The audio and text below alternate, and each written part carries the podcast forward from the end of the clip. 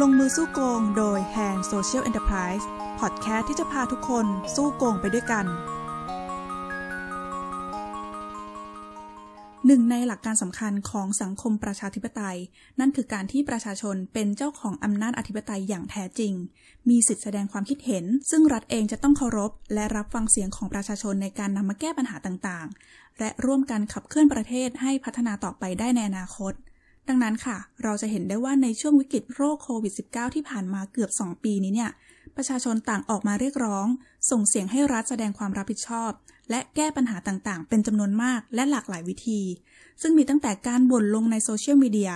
การจัดตั้งแคมเปญระดมรายชื่อ เพื่อเรียกร้องการแก้ปัญหาต่างๆ ผ่านแพลตฟอร์มออนไลน์ ตลอดไปจนถึงการรวมตัวเรียกร้องในรูปแบบของม็อบต่างๆ ทั้งหมดนี้ก็คือการส่งเสียงของประชาชนไปสู่รัฐ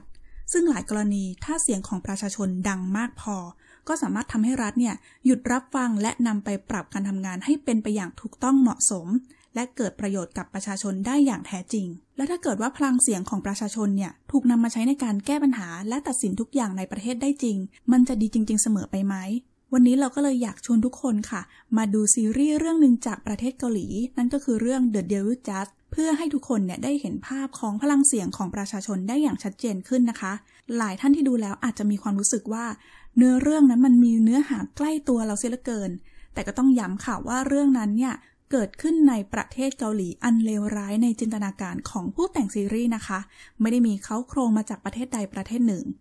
โดยพอยต์หลักของซีรีส์เรื่องนี้ค่ะ คือการให้ประชาชนชาวเกาหลีเนี่ย ได้สามารถมีส่วนร่วมกับกระบวนการยุติธรรมได้ ผ่านรายการพิพากษาสด สามารถกดโหวตได้ว่าอยากจะให้จำเลยถูกลงโทษหรือไม่ ผ่านแอปพลิเคชันกันแบบเรียลไทม์เลยนะคะ ซึ่งการให้ประชาชนเนี่ยเข้ามามีส่วนร่วมในการตัดสินคดีที่มีผลกระทบกับประชาชนจำนวนมากนั้น มันก็น่าจะดีใช่ไหมล่ะคะแต่ประเด็นสำคัญที่ซีรีส์เรื่องนี้สะท้อนให้เราได้เห็นก็คือ นอกจากจะสามารถใช้เสียงของประชาชนมาตัดสินแก้ปัญหาอะไรสักอย่างได้แล้วเนี่ย แต่ในอีกมุมหนึ่งค่ะ ประชาชนเองก็อาจจะตกเป็นเครื่องมือของผู้ไม่หวังดีได้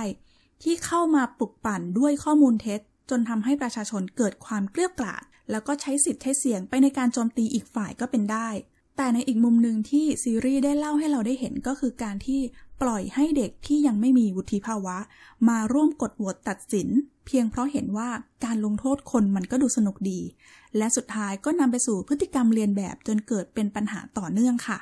แต่เราจะรู้ได้ยังไงคะว่า ตอนนี้เสียงที่ประชาชนส่งออกไปเนี่ย มันช่วยขับเคลื่อน หรือว่าเสียงของเรากลายเป็นเครื่องมือกันแน่ ประเด็นนี้นะคะ ขอยกตัวอย่างตัวละครในเรื่องค่ะ ก็คือ ผู้พิพากษาสมทบโอจินจู ที่เขาพลาดไปเป็นเครื่องมือปลุกปั่นให้ประชาชนเนี่ยเกิดความหวาดกลัวจากโรคระบาดที่เป็นข่าวปลอมที่ถูกปล่อยออกมาจากรัฐนั่นเองทำให้เกิดความแตกตื่น แล้วก็ประชาชนลุกขึ้นมาต่อต้านฝั่งตรงข้ามกับรัฐ แต่เมื่อมีคนมาเตือนสตินะคะ แทนที่โอจินจูเนี่ยจะเชื่อฟังในทันที ซึ่งครั้งนี้มันก็อาจจะเป็นการถูกหลอกซ้ำสองก็ได้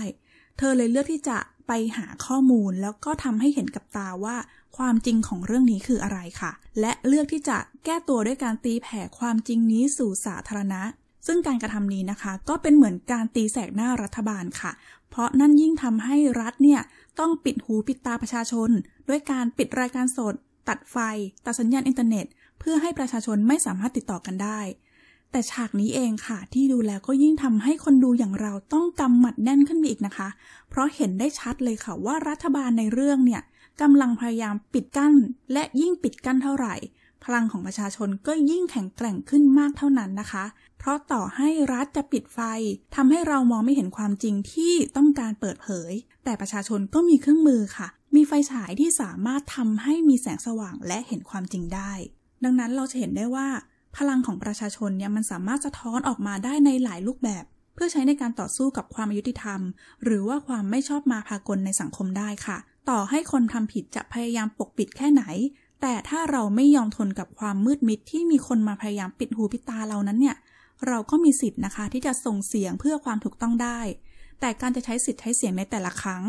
เราเองจำเป็นต้องมีข้อมูลที่ถูกต้อง แทนการใช้อารมณ์ในการตัดสินใจค่ะ เพราะนอกจากที่จะไม่ช่วยแก้ปัญหาแล้วเนี่ย เราอาจจะกลายเป็นเครื่องมือของผู้ที่มีหวังดีได้นะคะ ซึ่งในปัจจุบันนี้ค่ะ การหาข้อมูลเพื่อประกอบการตัดสินใจในยุคออนไลน์มันไม่ได้เป็นเรื่องยากเหมือนเมื่อสมัยก่อนนะคะ เราสามารถเข้าถึงข้อมูลเปิดสาธารณะของภาครัฐ เพื่อไปร่วมติดตามตรวจสอบการทำงาน และการใช้จ่ายงบประมาณของประเทศได้ เช่น ระบบของ actai.co ค่ะ ที่เขาได้รวบรวมข้อมูลให้ประชาชนเนี่ยสามารถใช้งานได้อย่างง่ายดายนะคะ รวมไปถึงเมื่อเราเข้าไปร่วมติดตามตรวจสอบ และพบเห็นความผิดปกติของการใช้จ่ายงบประมาณของภาครัฐแล้วเนี่ย หรือว่าพบเห็นว่าการกระทำแบบนี้มันอาจจะส่อทุจริตได้ เราเองก็สามารถช่วยส่งเสียงเพื่อหยุดการเกิดคอร์รัปชันได้นะคะ เพราะว่าในปัจจุบันนี้ค่ะ มีสื่อออนไลน์ต่างๆ มากมายเลยที่ เปิดแพลตฟอร์มขึ้นมาเพื่อเป็นสื่อกลางในการส่งเสียง ร้องเรียนการทุจริตสำหรับประชาชนได้อย่างปลอดภัยนะคะ และก็สามารถนำไปสู่การหยุดโกงได้จริงค่ะ ไม่ว่าจะเป็นช่องทางการร้องเรียนการคอร์รัปชันของปปชเอง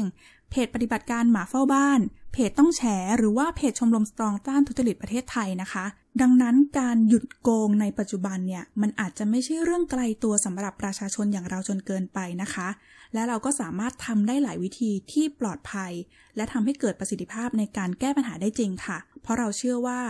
เราทุกคนสามารถพดุงความยุติธรรมได้ด้วยมือของเราเองค่ะ ลงมือสู้โกง สนับสนุนโดย กองทุนป้องกันและปราบปรามการทุจริตแห่งชาติสำนักงงานปปช